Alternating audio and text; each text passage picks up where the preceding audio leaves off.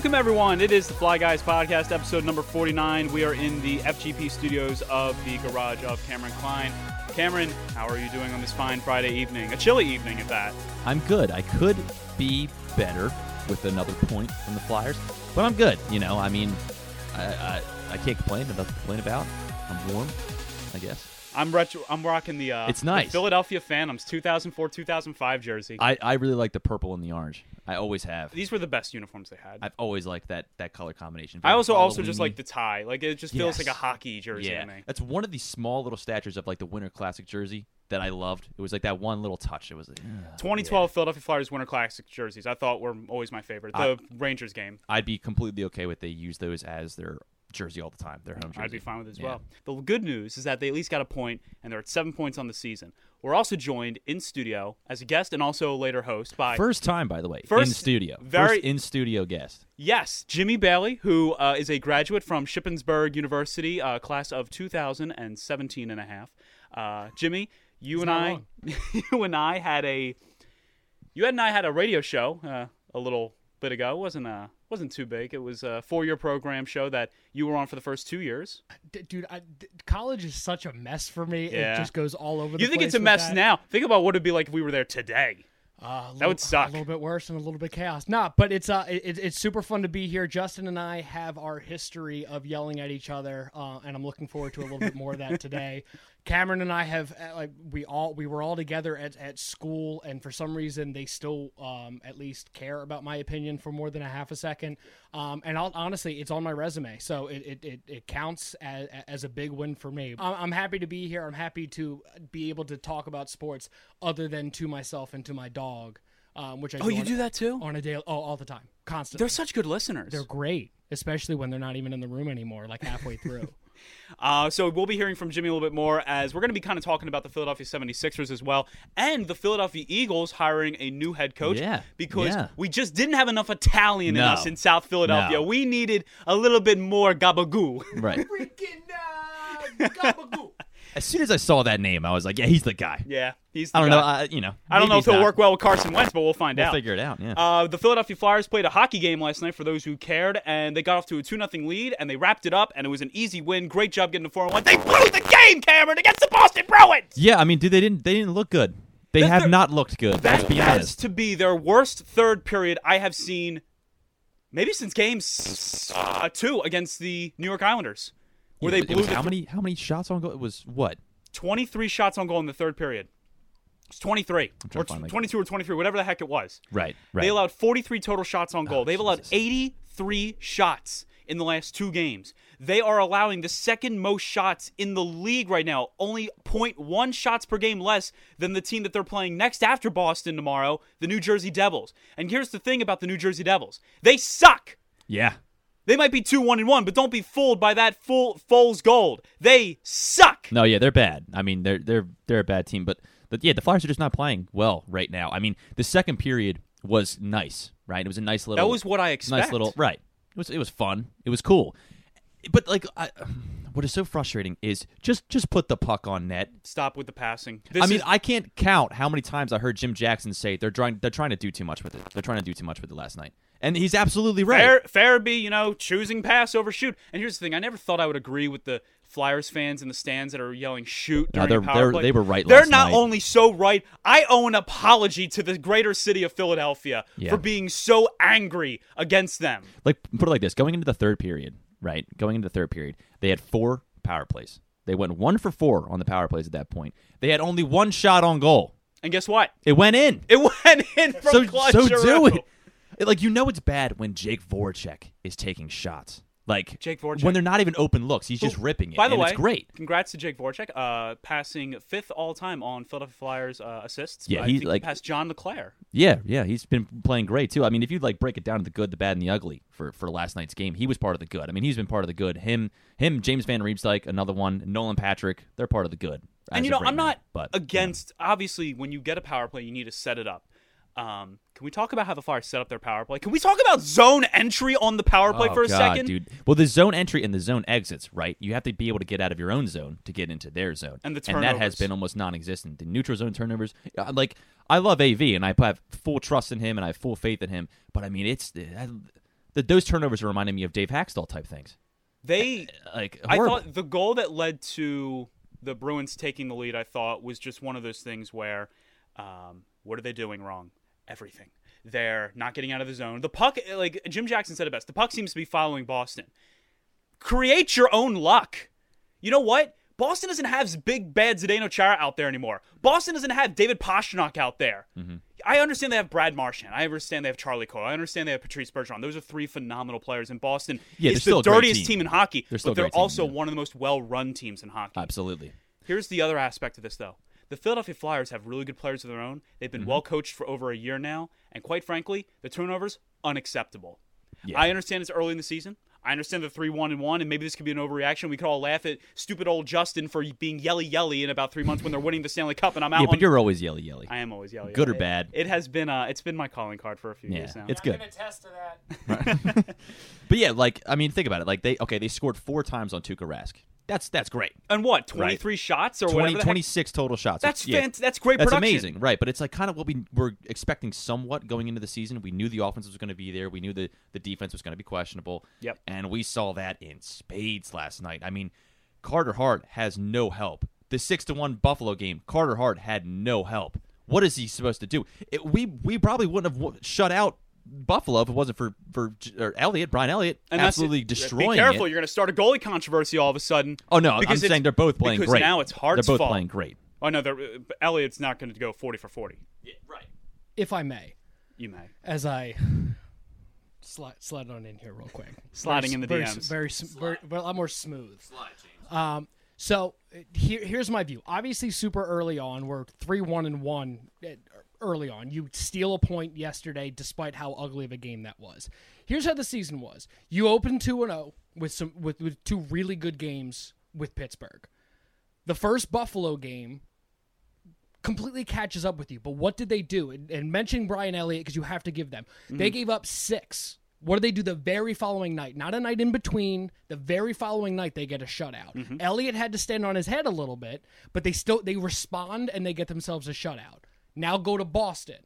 They reacted mid game oh so poorly they go they go into it with Boston, who had yet to score a five on five goal the entire season so far, which was that was the big kicker and that was the big storyline. Is Boston through three games was beyond frustrated. You just knew that that wasn't going to last through this and, game. and it always happened against Philly because it's because it always does, and that's just how it, that's. And I'm sure any other fan of any other team will say the exact same thing. The problem is once that happened, you you just allowed Boston to start thinking, oh, this is still possible. Like we're, we're not getting shut out, and they were doing it against in a situation where they had at, at that point, once you know third period, Friedman had already been knocked out of the game. They're already on five defensemen for a second game in a row on an already depleted defensive core. Again, you you sit here and you go, the losing Philip Myers, and you go, all right, like can you can you lose him for a little bit and keep going and be like, all right, there's going to be some holes, but can you pick it up?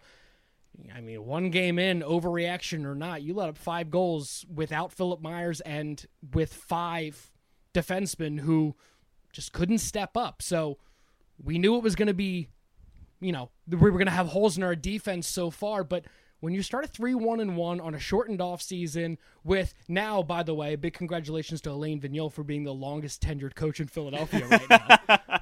by the way, just want to point that out. That he, is- he is now the longest tenured coach in. Philly.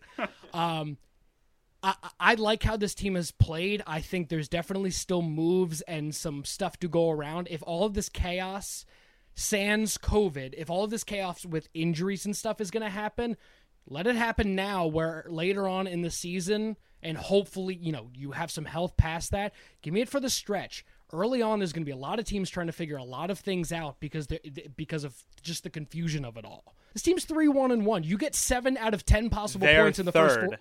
They're third in the NHL in points. That's what I'm saying. Like we, It's we, phenomenal We can sit here and be look at it like that. frustrated with this past week going one, one, and one. I, I, I totally understand that. It's, bringing it up, we've talked we talked shots and how many like shots and stuff defensively. Biggest thing kicker yesterday was faceoffs. That, that's huge. F- uh, was I think what was it? A You said that the Cameron said they were 13 of what 50 if you don't include It was. Nolan I, I- I don't remember the actual number. I mean, you're looking right here, they were thirty-seven point one. Now here's what I'll say about Yeah. that. I I would like to think that when Sean Couturier is back, Oh yeah, those that numbers is will go going to change. Yeah, those numbers will go up. This team, I mean, if he was if he wasn't valuable enough, the guy is the most underrated player in the in the NHL, in my opinion. Yeah. And if it wasn't obvious enough just how important he is to this team, he goes out in game two, you feel his presence all over the ice, or his lack thereof. Mhm. Oh yeah, immediately. But and like everything that Jimmy just said is absolutely right, though. Right? Like that's a rational way to view it. I think we were talking a little. don't bit do rational No, we don't. It's Philadelphia. I think like before we started the show, like we were talking a little bit about how uh, our expectations are so much higher. And that's why the And that's part of the reason why the, the rationale is just. I think that's not, why we're not being rational. I think you that's why? Philly fans were so upset last night on Twitter when I saw it because they're not Oh, yeah. mad. If this if this was 2017, Dave Hakstol would be like, "Yeah, it's about par for the course." But it's Right, because right. this team was the number one seed in the Exactly. playoffs. It's because Yep. this team we now believe can go on a great cup run and finally deliver something they haven't done in 40 plus years. Another thing you brought up too, like the the COVID thing with where there's no preseason. This is essentially we're essentially witnessing preseason hockey in a way. So the first couple weeks we're going to get a bunch of just kind of random things happening. It's Cameron, not going I to be need until them to way be later that we see the consistent. You know, I need them to be Good in Eastern parts. Conference form at all possible times. I know, me too, man. Eastern Conference final form. Me too. What do I have to do to see the Flyers finish checks? Oh, I see the Boston Bruins finishing checks, and I and I understand that Yeah. it- the game today is about speed, skill, and scoring. But there's nothing wrong with Nicholas Aubé-Kubel's form of play where he is going in and he's throwing his body in there. You don't have to be fighting. You don't have to be someone that's you know uh, a goon like Zdeno Chara or a goon like Dan Carcillo. Mm-hmm. But what you do need to do is make them afraid to go in the corner. We lost puck battle after puck battle in the corner last night, and all I want to see is someone Kevin Hayes, Robert Hagg. I love it when he does it. Anyone, just go in there and throw a hit. Yeah. Because you're going to make them think twice every time they go into that corner for the puck. But But anyway, the thing. to, to go into your point with the hits, right? Because you're absolutely right, Yeah. and just a bit use numbers to back you up. So the game against Buffalo, they lost six to one. The Flyers were out hit 28-24. not by a lot, but a little bit. Boston last night, they were out hit 24-21. Now Jimmy mentioned how they responded against Buffalo in that game right afterward, and he was absolutely right. Hits, 18 for Buffalo, 37 Look at for the. Flyers. and they got 30 shots on goal. Yeah. So their shots went up, their hits went up. Yeah, because because they're winning those battles, like you like like you just said, you you hit more, you use the body more, you're going to win those battles a lot Game more often. two of that qualifying round between Columbus and Toronto, Kyle Clifford went into the into the corner and destroyed a, a Blue Jacket. For the rest of the game, those Blue Jackets were afraid, and the Maple Leafs ended up winning that game, losing Jake Muzzin in the process. But they won that game, and then they lost the series. in look and just looking at the stats that we have in front of us, and this is looking at the the second game of the back to back against Buffalo, is again hits thirty seven to eighteen. They still gave up forty shots. Yeah. To Buffalo in the that defense game. still wasn't that great. the defense wasn't great, but what happened is we started punishing them for coming into the zone and trying to do that. Now, you said it. Brian Elliott had to stand on his head a few times in that game, and he absolutely did. And to get that from a guy who's supposed to be your backup goalie, like you want that nine times out of ten, you're like, that's that's a win. Obviously, the shutouts are great. If he lets up one or two, it's one thing. You don't need him to stand on his head, but when he can, going back to just uh, briefly at what you had said about like our expectations for this team after what they did last year. Not only is expectations, it, it, it's just success is contagious. You, you saw, you know, you see it post sticking with Philadelphia sports. You see it post Super Bowl Eagles run. Expectations are here.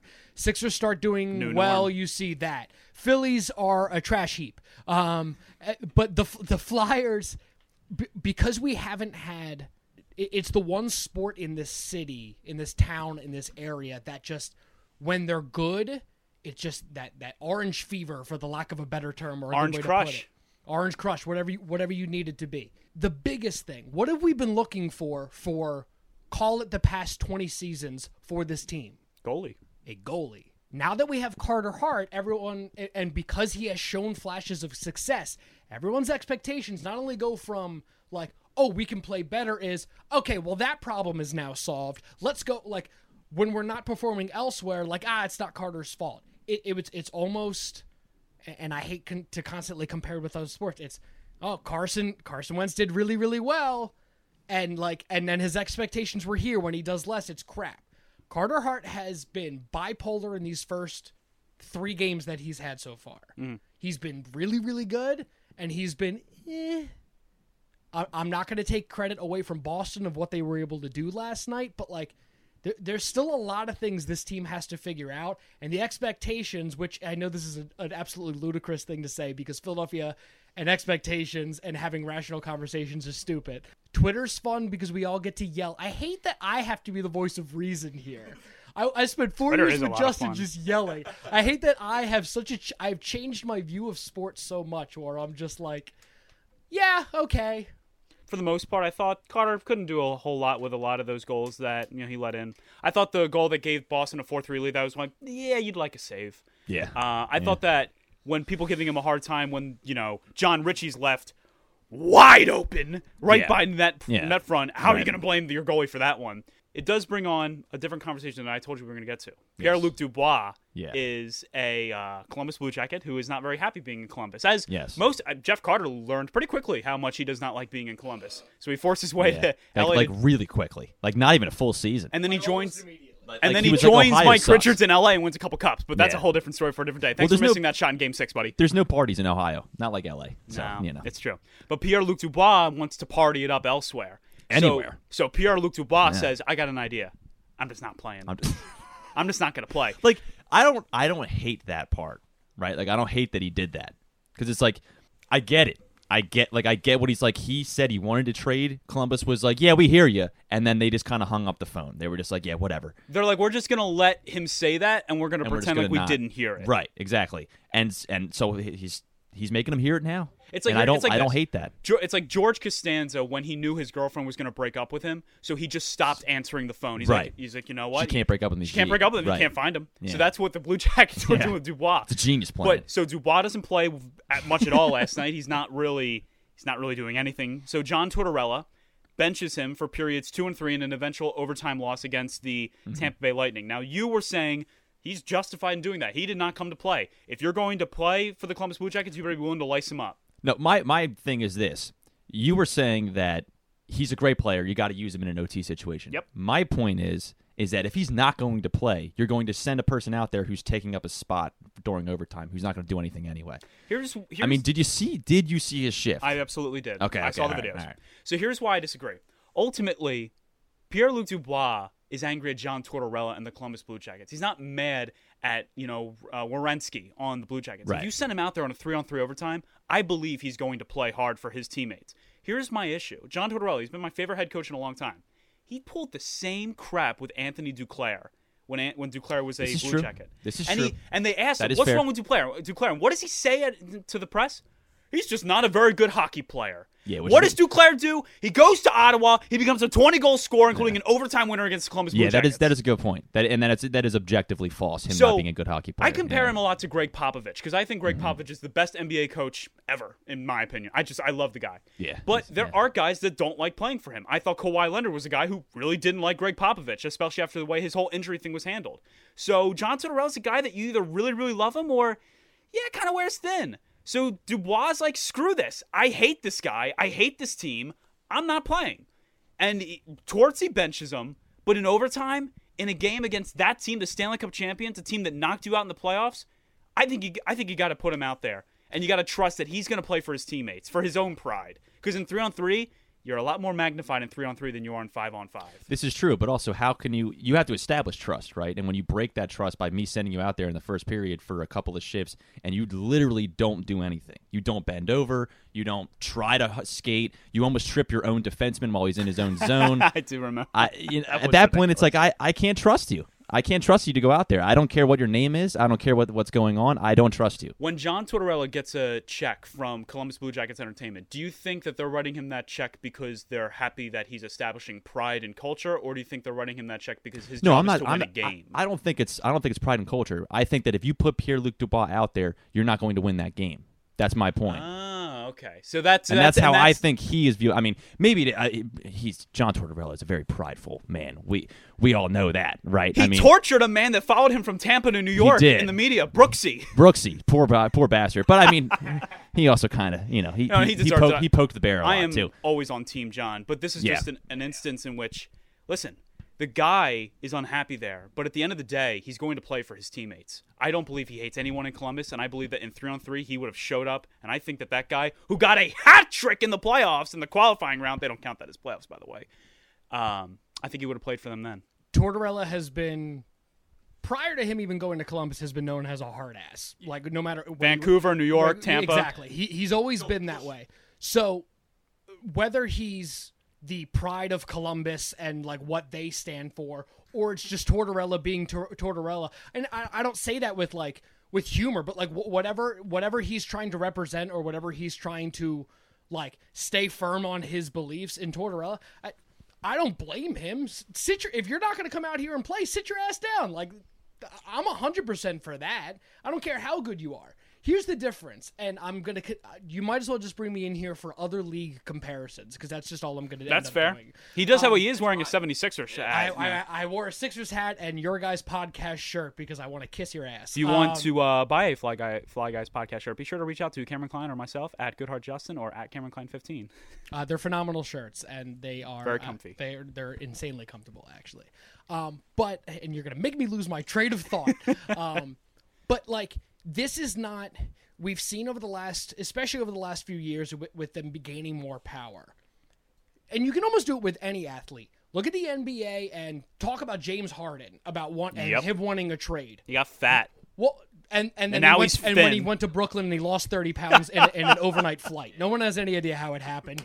Harden is is Weight Watchers like mogul. It doesn't Moses over there. Um, the NBA is completely different because it's a lot more. Uh, well, it's marketed better. It's a big, big whatever whatever the heck you want to do. And that's not. I'm not going to sit here and you know bash the NHL for how they market what it is. It is what it is. Just using James Harden as an example, he is now in his early 30s. He's one of the greatest scorers in the history of the game. And when he wants out, he's going to say, I want out.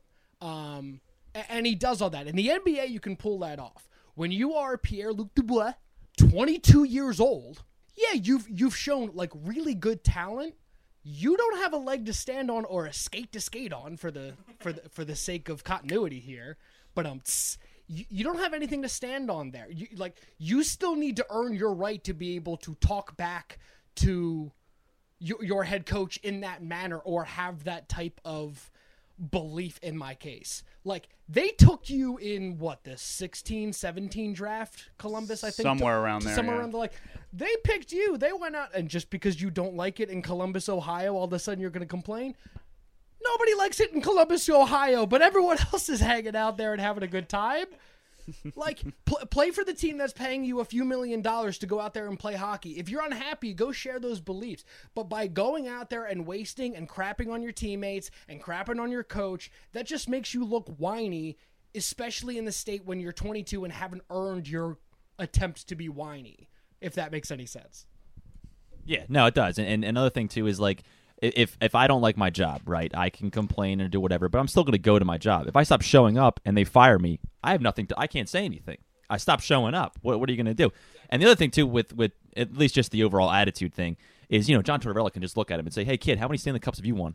Okay, well, I mean, to be fair, John Tortorella should have way more than one. that's Stanley true. Cup. This is very true. Yeah. Let me just well, there's that attitude. let me just there. make it. Jimmy brought up an interesting point. If a player wants to force himself out in the NFL, you can do it. In baseball, you can pretty much do it there now Well, I too. think I think it's not just any player though, right? I think it has to be like like he said, like an yeah, established. I mean, Allen player, Iverson you forced his way out of Philadelphia. Yeah, like Jalen Ramsey, he was already. I mean, one Nick of the best Foles forced defensive his way out of. Philadelphia. Right. Uh, they made a shrine out of me. You got to get me out of here, please. Gabe Kapler forced his way out of Philadelphia. Yeah. Nah, you know he was he was thrown out of Philadelphia. Yeah, but the tough- point is look. that the way that I see Pierre Luc Dubois, and he is 22. He is a very young kid. He is a budding star in this league.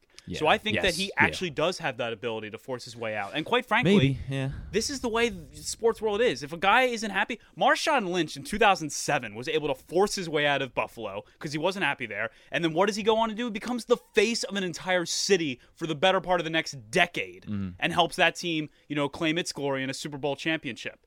I think that the wrong decision here, first and foremost, the wrong decision was for Columbus to put their hands on their ears Yeah. and be oh, like, oh yeah. that Yeah, was yeah, dumb. Yes. But at the end of the day, benching this guy, you're not going to get much respect from the play. No one's going to look at that and be like, you know what? I really want to sign with that team. I really want to go play for the Columbus Blue Jackets. This is after true. that." So that's why more than like it's continu- It's for organizational continuity. It's obviously a respect to the game issue. If if he, you know the way that he played, it was a, it was a problem. But if Chuck Fletcher, you know, hadn't made a call, and we found out later that he has indeed made a call to the Columbus Blue Jackets, just inquiring about him. Um, if he hadn't do, done that, even after all this, I'd be like, this guy needs to be fired because he's a budding star in the league, and I need to find out what we could do for him. Yeah.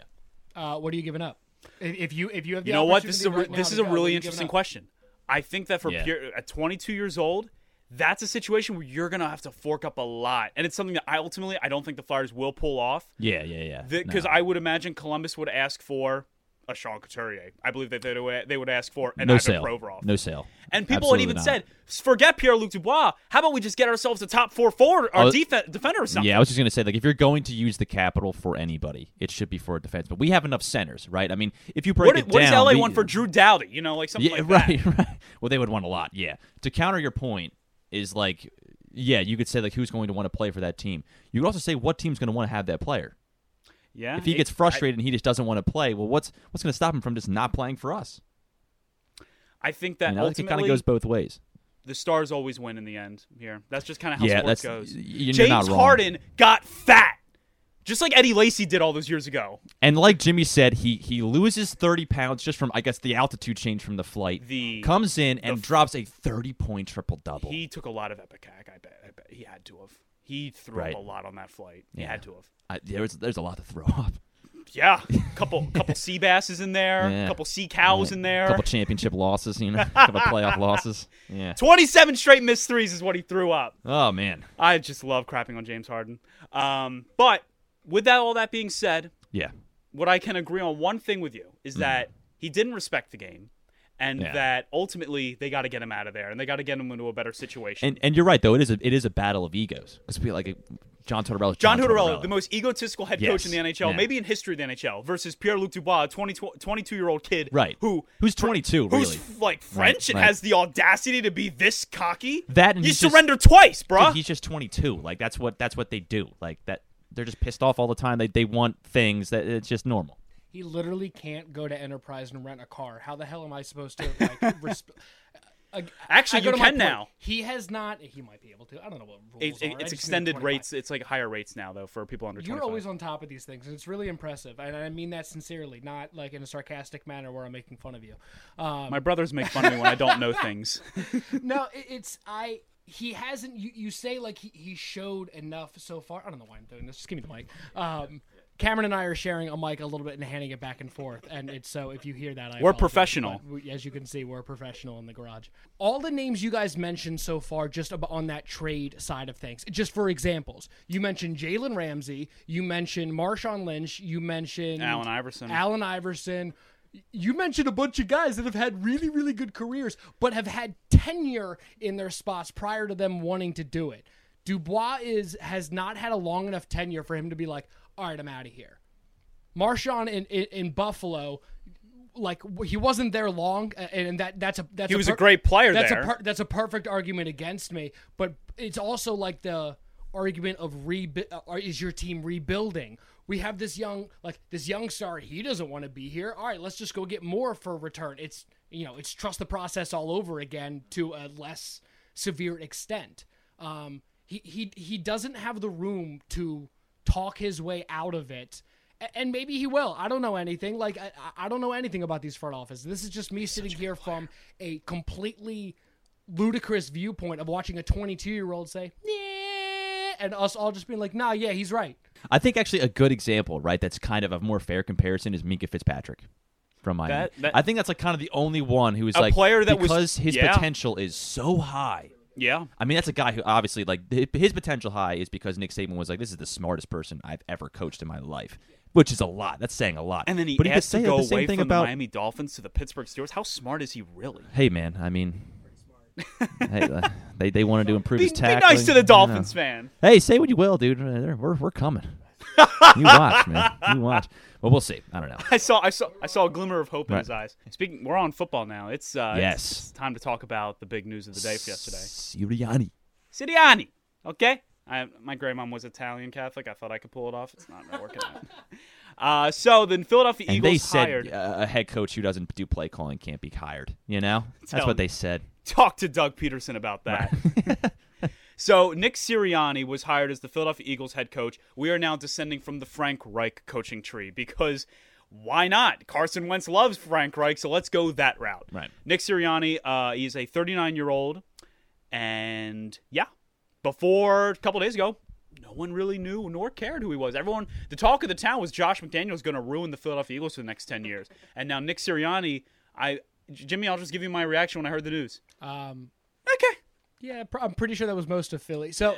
i- i- In the rare Wikipedia background that you've all read and or heard on sports sports radio over the last few days on Sirianni, um, he has spent time in Kansas City. He spent time in San Diego before he went to Indianapolis. He was a quarterbacks coach. He like quarterbacks conditioning, one of those made up quarterbacks coaching roles. he did actually have Um, the title of quarterbacks coach in at Los some Angeles. point once he went once he went to San Diego, they were still San Diego, so I'm going to acknowledge Really? him at that time. Yeah, that's still a Oh. state, believe it or not. Even after the it's not a state; leaves. it's a city. crap. You're right. No, called my called my bluff. I don't know how to speak English. Um, was a quarterbacks coach there, like offensive, you know, conditioning specialist, whatever, all that kind of stuff. He went to San Diego, and then uh, I believe when Romeo Crennel took over at some point in 2012 or 2013, um, in I want to say it was from in Kansas City. I might have some Because it things was before background. John Dorsey got to Kansas City. Because Sal Paolantonio said something about John Dorsey and Nick Sirianni having a connection. Yeah, he was not correct about So that. So it, it was something with that, and then Romeo Cr- Crennel kept him, and then when Frank went over to Indianapolis, they brought him over. I, I, I'm all for the as Cameron pulls up the Wikipedia page to see if I just if I just made all of that up entirely. Um, first in uh, first instinct is again, it's just okay. Did I get that right? Kansas in 2009, San Diego Chargers. Something about Romeo Crennel, quarterbacks coach. He conditioned some people. But what I wanted to point out Reports is look where he was a wide receivers coach. The very second thing. Look at that. He went to he was IUP, which for us uh, PSAC people, Pennsylvania State Athletic Conference of Shippensburg University here. IUP was one of the rivals within the Western Conference. My my biggest thing, and then I'm, I'm just going to hand it off to Cameron, and then we'll, we'll kind of go however you guys want to lead with this. Is if they're making this decision based on just Carson alone, it is just such a poor decision to have. and I'm not. I'm not saying that based on like a, I want to get rid of Carson. I am all for Carson still being here, but you should not be making like the main priority of a guy who's apparently rarely called plays. Like he and he might come in here and run the world. We said the same thing about Doug Pederson five years ago. Like it, it, it this this is the the coaching carousel that we all are going to go through. He'll win two games and we'll all get really hype. It's the best team of all time. And then they'll lose four straight and we'll all cry. And then we'll all go back into our Twitter hellhole. Like it's just what we do. There's two main reasons why doing this solely based off Carson would be a disaster. The first reason, one, we don't know if Carson still wants to be here. Right. Carson's not talking. Carson is very silent right Yeah, now. Yeah, like I saw a tweet. I, I wish I, I liked it so I could I could bring it back up. But it was somebody. They were just like Carson was like, yeah, I don't really want to be here. Like, all right, but we'll fire Doug. I mean, yeah, that's fine, but I still don't really want to be here. And like, all right, we'll bring in this guy who's under Frank Reich. Yeah, that's great. I still don't really want to be. No, you'll be fine. You'll be fine. So, and then the second reason is this guy can't, can't doesn't have to just coach Carson Wentz. He has to coach 52 other players. Exactly. Like, here's the thing. Like, I understand that the quarterback takes up a big big piece of the pie, but still, 128 million dollars in our case. that too. That that that yeah. That, that- honestly, I, and I think that's really where it's coming from. Right? They're like, listen, we're giving 130 million dollars to this kid. We got to get some type of return for this. You got a Super Bowl before the deal happened, but you got it with another quarterback. Yeah. I, I just I don't really I don't It's like tough. the hire. I don't like the hire if it's solely based on Wentz. I like the hire though if it's based on the idea that this is a young offensive mind that might be able to bring some creativity. Jonathan Taylor was on 94.1 WIP today and he said, Mm-hmm. you know, what what what did he like to do? He liked to run the ball. I have Mm-hmm. been I Jimmy and I have probably been screaming from our couches. Miles Sanders is underused in I'm, Philadelphia. I'm not even an Eagles fan, and I'm screaming. He was averaging six yards a carry at some point. I've It never just seen make this sense. productive of a running back get used this little. Right. Yeah. Miles Sanders has a right let to alone, not want to be in Philadelphia. Let alone right a now. bona fide beast. A bona fide beast. He's I a think killer. he's better than Saquon. He, I, he, well, he could be. You don't really get the chance. He doesn't get the chance to do it. He right? breaks off a hero run like Saquon does. I mean, I don't know. That's a, still a big stretch, but still, yeah. But here's and as Jimmy takes the Well, mic back, Sa- Saquon lost an ACL, so relax. Um, like, like let's let's not play comparison here. Um, no, My, Miles Sanders has the chance to be really good. One, one of my biggest things here is who's coming along with him. That like, is- that I, I, I, I- like we we said the same thing about Doug Pederson. He was here like, ah, yeah, we know Doug nostalgia. Like he was here when like when when McNabb Andy, was a when Andy rookie. came in and Mc, he was a rookie, and then ah, okay, he was a quarterbacks coach. But even when he was here 11 years ago as a coach, no one was like, ah, yeah, Doug Pederson. Right. No, no one, no one had any idea. Like he was just, he was another coordinator, and that's just how the coaching carousel goes. It, it's truly just, and it's uh, my favorite thing, and I'm pretty sure Cameron saw it. Is just going back to tweets. It's just like it happens, and then there's just an just an eruption of opinions, like, oh, good move, bad move. I'm like, Right. you don't know jack about this. dude." Seriously, you can't possibly know anything about this guy because up until fi 72 hours ago, we didn't know he existed. like everyone says no to Josh McDaniels because one per- one person with somewhat of respected ideas says it, and then everyone jumps onto that opinion.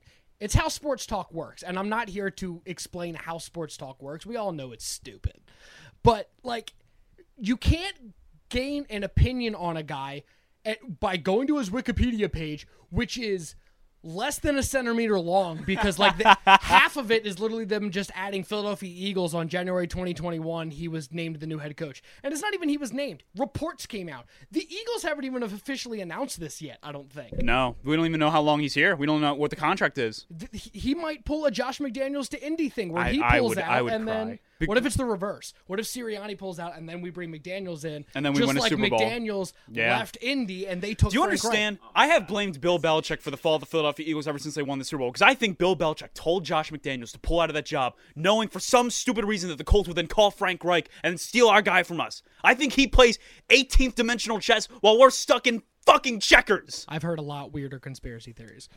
The only thing that makes you doubt that is that, like, I mean, he brought in Cam Newton, and that didn't do anything. so, like, maybe he is playing 18, you know, degree chess. I don't know. But yeah, was- I, he- I counted. His Wikipedia page is nine sentences long. Now, Uh, uh I will pull- ten, including the top. to bio. bring the craziness Right. down, I just want to pull pull something else out that I think a lot of Eagles fans need to accept. A lot of sentimental fans are very upset that Deuce Staley was not given a quote unquote fair chance of being a head coach. Deuce Staley has been here through three coaching tenures now: Reid, Kelly, and Pederson.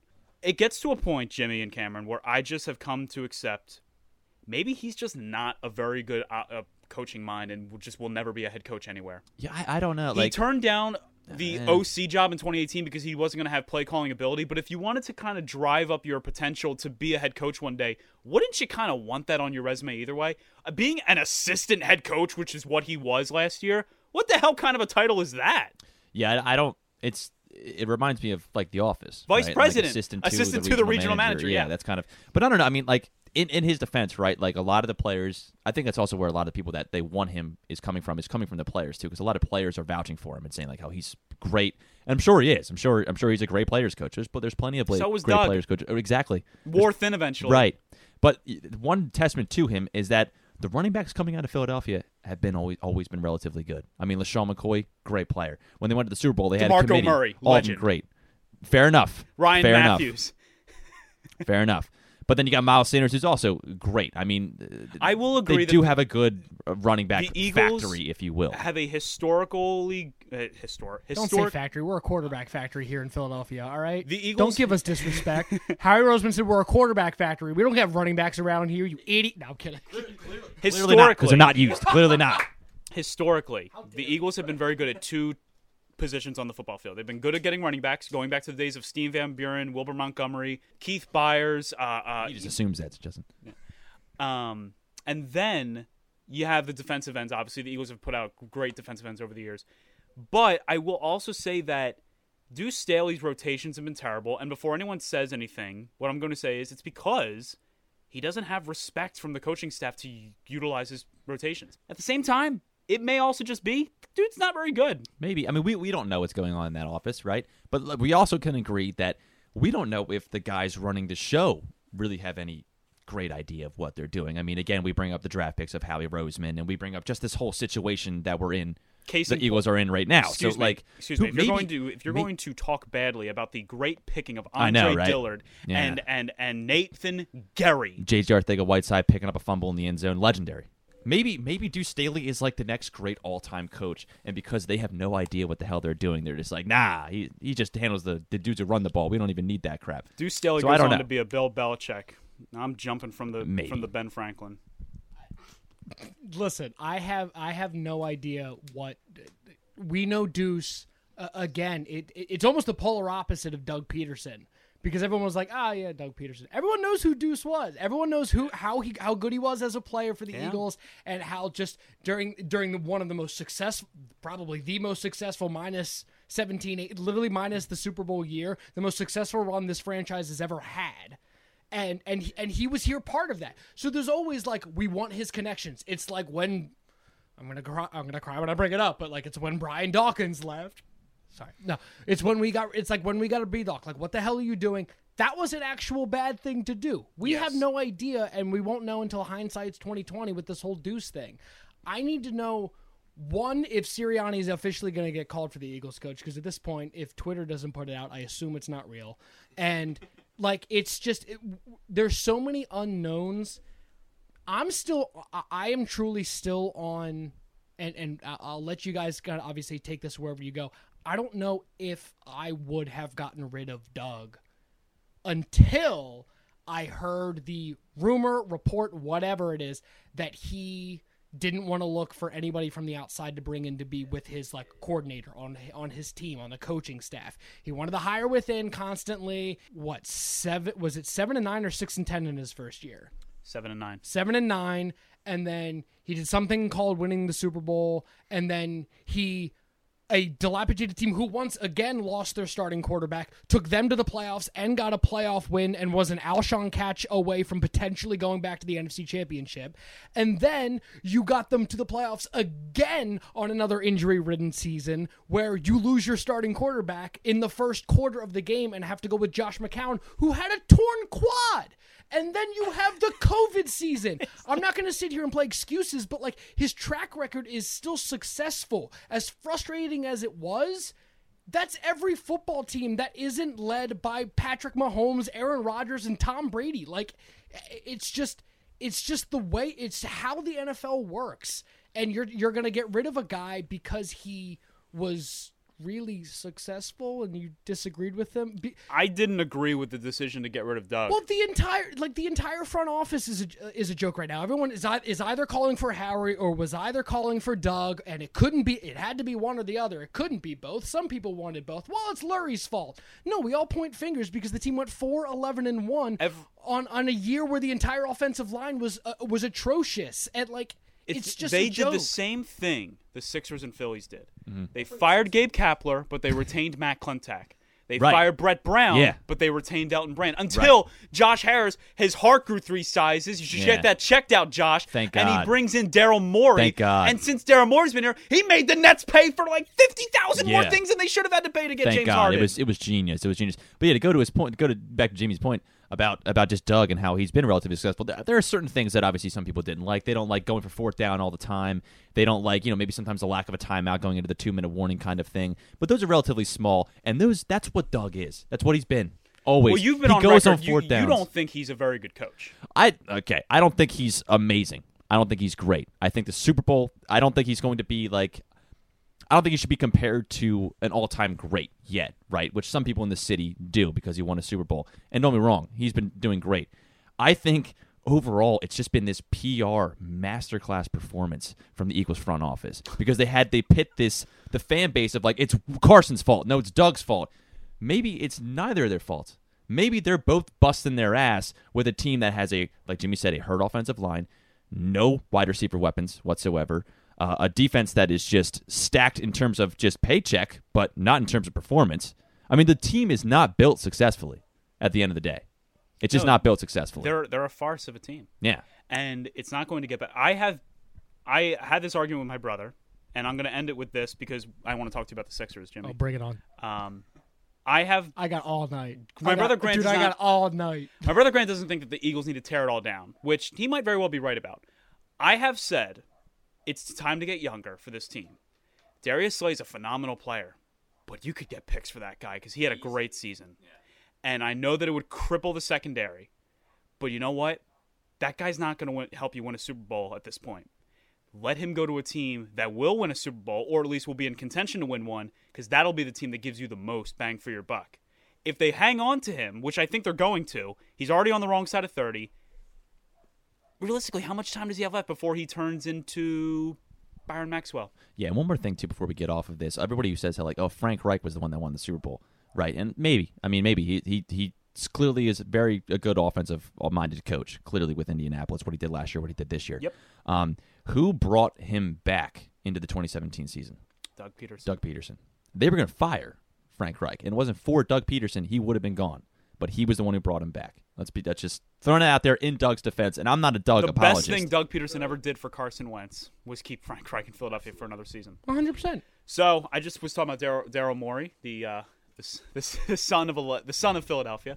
I, I basically equivalent to I mean, how excited were you at For- first so- when they brought him on? Because I mean, you were a big Hinkie this guy. is this is real. This is really really funny because I'm sitting here going like, you and I really haven't talked about this, and this this was like this is our first time getting the chance to talk about it. This was college. Like this was literally me yelling at Justin for three years, two and a half years, whatever you want to call it. Me yelling at him just about how dumb he was and how how the Sixers got this right. Literally just by college experience. When so, so here's I'm just gonna let you almost I almost want you to interview me because I don't even know where to start. Okay, so I'll I'd tell you- rather I'll you- you I'll just I'll ask that. questions and let me just react. so here's all right. First thing I'm, I'm going to point out, make a couple points. Uh, we had an many points, argument. ask questions. I'm always right. we You made know this. we had an argument on our show a few years ago where I said, "What if this doesn't work for the Sixers in this process?" And you know, where are we going to be at? What will that mean for us? Why is that 15 years, though? Why are you saying it's going to take 15 years just for this not to work? 15 is unbelievably too drastic. Because the Sixers haven't been a, a, a good team for that long already. The last great year was at, le- at the at the very most 2003. They haven't been a dominant team since. They haven't. They've sucked. They've been actually quite terrible. It has been about what I think four years now since that uh, taping of that episode. somewhere around there. So in that time period, the Sixers got Jimmy Butler and then fumbled that one away. In that time period, the Sixers then decided we're going to be the 1985 Houston Rockets, and then they really fumbled that one. Mm. And now the Sixers finally look like they have a semblance of a direction with a good GM, with an actual roster that can shoot the ball, and Joel Embiid playing the best basketball of his career. So I don't know when the timeline, like how it fully works out, based on when we had that conversation. At that time, the Sixers were going through their 10 and 72 so. season. So hold on. First off, ten and seventy-two was a historical season, so I'm just kidding. I couldn't get that out seriously, Isaiah Canaan. dude. Can- Cannonball, I, yeah, it was the second worst Ish season Smith. Of all, it was one of the second worst seasons of all time. a moot. during I, I, again i don't know if the conversation happened before or after or what and during the entire time when i was talking process when i was talking everything else sam Hinkie was at the helm Mm-hmm. When sam Hinkie was forcibly removed by the nba to bring in the colangelos and every, and and the rest of, and the league stepped in the process was murdered it was assaulted and it was taken from this city two months ago we were gifted just by the almighty gods a resurrection by a man named Daryl Morey. The man who worked with Sam Hinkie, the man who Kinda helped him, guide yeah. Sam Hinkie. If you have the opportunity, going a little bit of a sidestep here, Pablo, I think it's Torre, is how you said it on ESPN, Mm-hmm. had the opportunity to interview Sam Hinkie and spend about an hour and 15 talking with him. Not all just about basketball, but just about who Sam Hinkie is it was one of the most interesting, revealing conversations and just learning about who the hell Sam Hinkie is even further. And if you don't come out of listening to that podcast, even just having like a smidge of a smile and respect for that man, no matter how you view the process, when you're able to bring that back around for a guy who potentially has a better basketball mind than Sam Hinkie had in Yeah. Daryl Morey, who has had historical success it's just real good when you re- when you realize you're able to build a team again. I'm overreact. The team's ten and five. I'm not going to sit here and be like First "Ah, in the conference. You're first in the conference, first to double digit wins in the Eastern Conference. That's great. We get Seth Curry back tonight. We get I'm excited for the majority of our, game. I'm really our roster uh, roster is together. When this team was a full roster and, and when everyone was playing together, talking this season, uh, and I'll let Justin kind of go back to it, but just with this season, the team has been seven and one, seven and two. They started, Mm-hmm. and then they've had this whole COVID injury, not injury.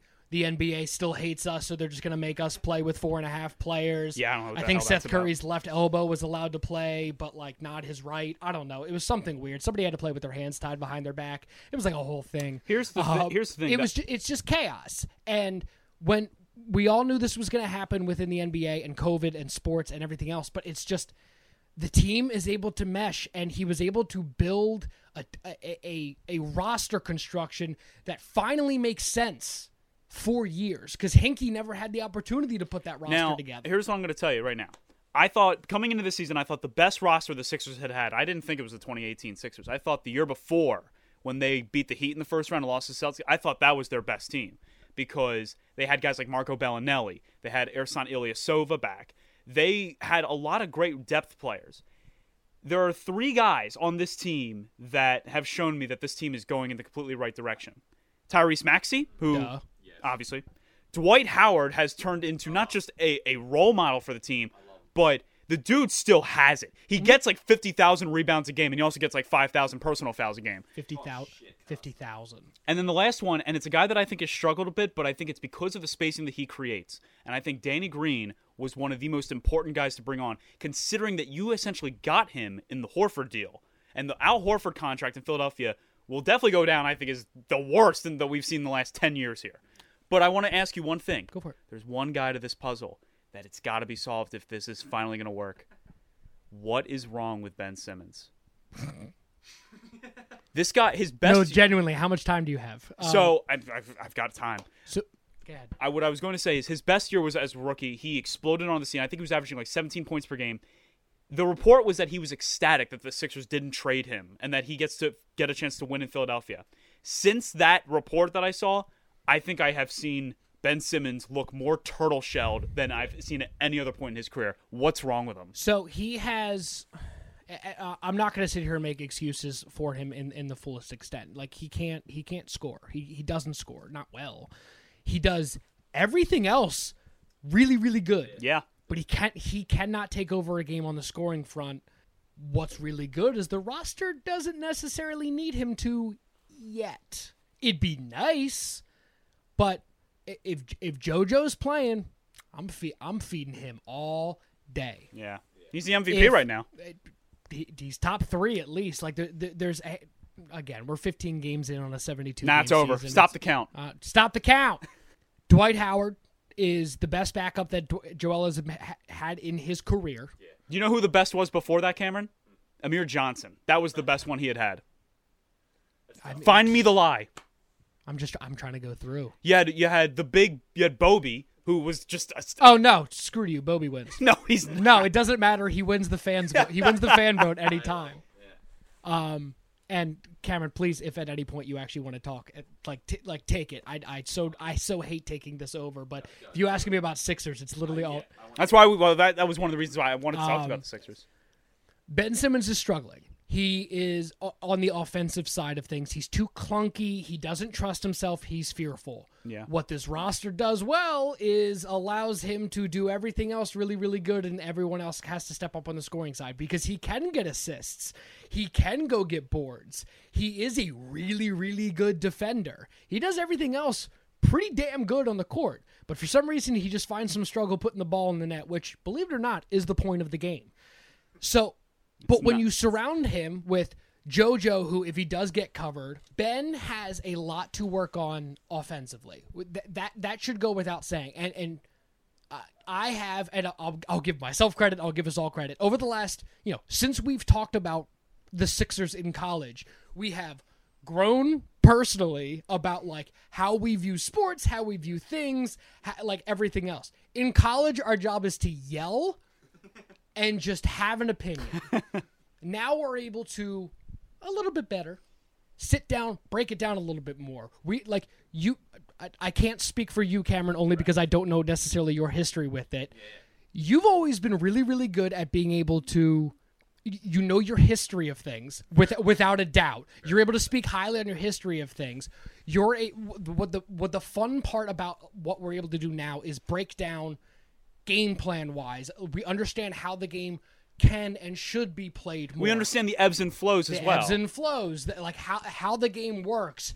we've watched it long enough where you can kind of be like, okay, we've seen the game evolve. Yes. From you know Allen Iverson being able to shoot like shoots from all over the court, but he was still a shot creator trying to go in and a slasher. Steph Curry is afraid to step inside the three point line, but he's the greatest shooter of all time, and he can do that. it oh, like over a 10, 15 year span, the NBA changed drastically, and in 10, 15 years, it might change drastically again. Back to big men. It's- Nothing but it's, bigs. It's, it's the it's the NFL with having like the running back position is useless, and now you look at teams like Tennessee, and you're like, oh well, maybe not. Somehow bringing this all back together, like we- we're able to digest sports a lot differently than what we did in college. Four years ago, I would have said you're an idiot. Ben Simmons is the best player of all time. I would have probably called myself because I mean I I've been infatuated with the guy ever since he got to Philadelphia. and, and, and I'm gonna be honest with you, I, I still am. Like I, I'm not giving. I, I- I'm not going to like just give up on him just because like because he's doing what he is, do, performing how he is at the moment. He is frustrating as hell to watch. I'm not. I'm not going to sit here and deny anything like that. And this is, if you had asked me, you know, like in 2021 when we do a podcast in Cameron's, you know, in Cameron's garage, um, like where do you think Ben Simmons will be? I wouldn't have been able to sit here and be like, yeah, he'll do okay. Like I would have been like, yeah, he's putting up twenty and ten. He he's doing twenty eight and eight, and he's doing and he's figured out a jump shot. I thought for sure this guy was going to be 25 and 15. I, I don't I just thought he was that good. Well, Jahlil Okafor woke up and did twenty and ten, so like Yes. it didn't even matter. I mean, Jahlil Okafor had one of the best starts I've ever seen out of a rookie. this He, he did. my- he he my- did. We'll get into that, or, or we won't. And We I'm won't so, and I'm, so, tonight. and I'm so okay with not getting into Jahlil Okafor tonight. Do you think that as the season goes on, it would be a fair expectation that Doc Rivers' influence should finally be able to start to see more of a change of Ben Simmons' game? Or do you think that because Doc Rivers, how he said countless times when people ask him about shooting and Doc's like, I just don't care, do you think that Doc has accepted this is what this guy is? No, because Ben's already shot more shots from f- more three pointers this year than he has in his entire career. It's like five, but it's but but, it, but it's more. Like he's still thinking about it, and he's. But the thing is, he was only under Brett Brown. He was only under one role. Now he has a brand new coach who is a better coach, who has a a better mind of how to view the game plan, Yep. and knows how this team needs to be constructed and how it runs. And how do they need to run it is through Joel Embiid, and they've done that. This year he's averaging what? What does that say? 12, 9, and 8. That's pretty good. For a, but like for a guy that was drafted number one overall, you want him to be more. But when the guy is nearly averaging a triple double at 24 years old, that's and and one of the best defenders in the league. It's tough. He's he's shooting. Uh, uh, we're looking at the stats. His rookie year, he was taking what uh, uh, you know 12, 12. 12 shots a game 12 shots a game 11 11 and a half and then this year so far he's taking a hair under nine shots a game he's taking less shots because he has a better freaking team around him and because he knows he's more confident being able to pass being able to rebound Free and being throws able are to up. go in transition i need him to get I don't care if he never shoots a three and makes it in the rest of his life. It's going to be cool if he does go to the the free throw line for the rest of your career. You are too talented to be able to get to the line, Yeah. draw contact, and get there. I, like I don't care. Shoot 65 70% for your career at the free throw line. He's his career If he takes 10, that's seven points. that's and that's and that's a win. To sort of transition this from Ben Simmons to what we were talking about earlier. So Ben Simmons was a big and uh, again just to bring up a topic with Sixers. Ben Simmons was the name that would during the James Harden talks that you guys brought up earlier Yeah. with, with obviously needing to go all that with you know he's going to have to be involved with everything else. Playing just hypothetical. Let's say we do pull off a trade for James Harden. James Harden is in Philadelphia side by side with Joel Embiid. Then. Do you know how long those basketball games would be between Joel and James Harden shooting free throws the entire game? be a three, three and a half hour Jojo, game. Jojo the other night had 22, 23 free throws. James Harden gets at least 106 a game.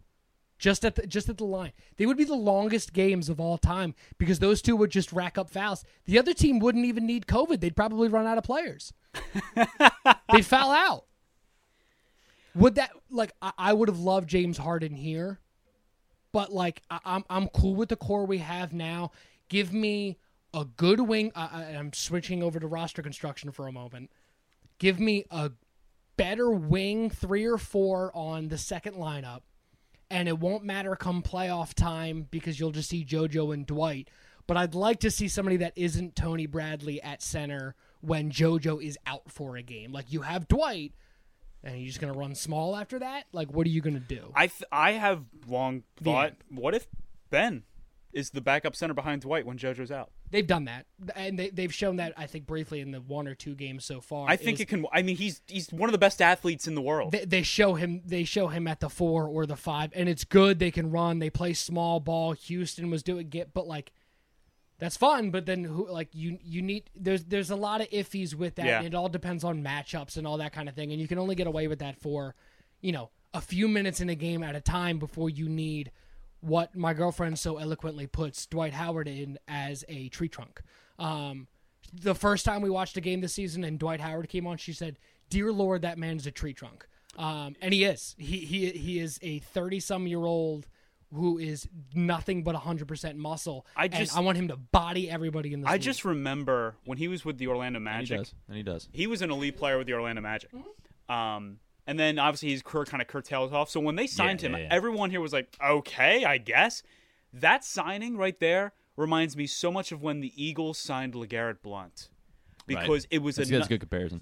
it was a nothing signing at the time. We see LeGarrette Blunt to the Eagles. Oh, okay, that's a cool name. Oh, he's going to be an Eagle.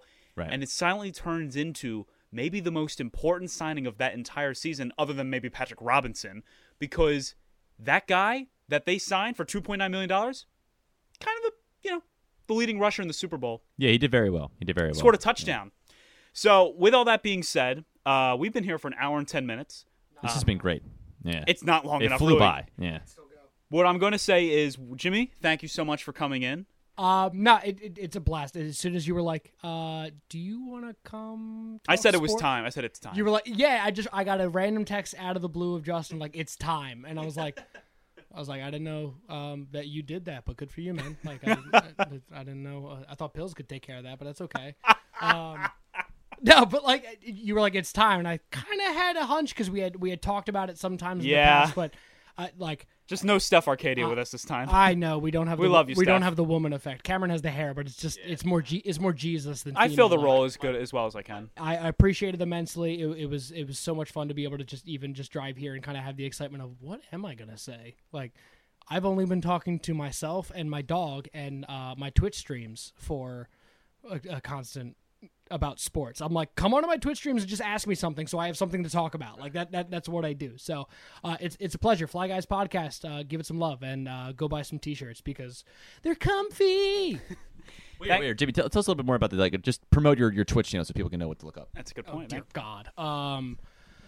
Uh, so uh, I tried to do radio. Uh, I'm still trying to do radio, but the only way for me to do radio uh, while being okay to talk to myself was to do that while playing video games. Um, so I had just recently bought a new setup. I have a lot of fun stuff that I'm kind of providing. I was doing um, a little bit of like almost a morning show esque. If you're in the Philadelphia area, I was doing my my best impression of building towards Preston and Steve because they're you know they're my heroes. They're the gold standard. They're the gold radio. standard Yeah. here. Um, but so I was doing stuff like that. Now that I have the setup and I'm able to start playing stuff, um, I I- I have a blast with it. Come talk to me about literally whatever. We go in we go into the chats. I sit there and I play Rocket League very very poorly, and we just and we and we talk crap and we have ourselves a good time. I'm gonna get community involved. I have some really fun people that I've been.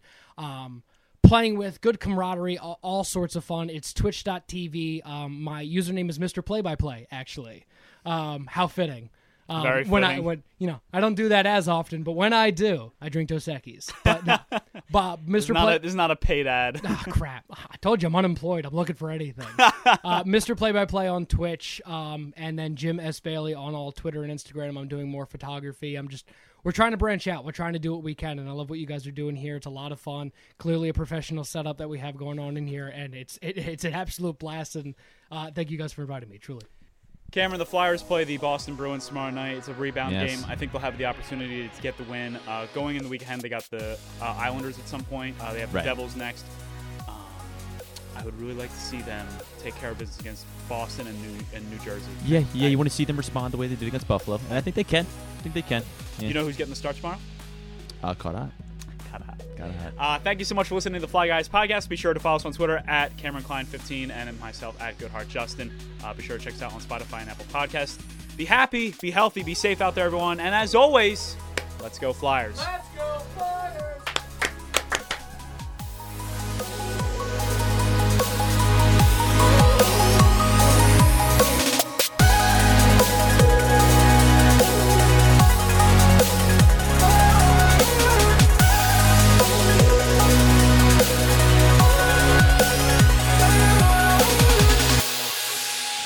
You're saying ifs, ifs, ifs. Oh, but the point is to get a championship. The point is to get a championship, and they haven't done anything that It doesn't matter how you get there. Even if Derrick Rose isn't there, you still get there, bro. they have. They, you have no evidence to go off of that this is going to work. There's no evidence. Then why are you saying it's going to take 15 years if it doesn't work? Because it's what evidence do you have of that? Because again, they have not been a good team for 15 years. They've been average at best in a couple of seasons. Once Iverson left, the team sucked. Once they, Andre Iguodala finally found his stride, he was gone the next year. You know that they've sucked for since 2001. False. There's a difference between sucked and average. All right, fine. Sucked to average. That's what they've been. They've been above average. You go, you go to Game Seven of the Eastern Conference semifinals against Boston.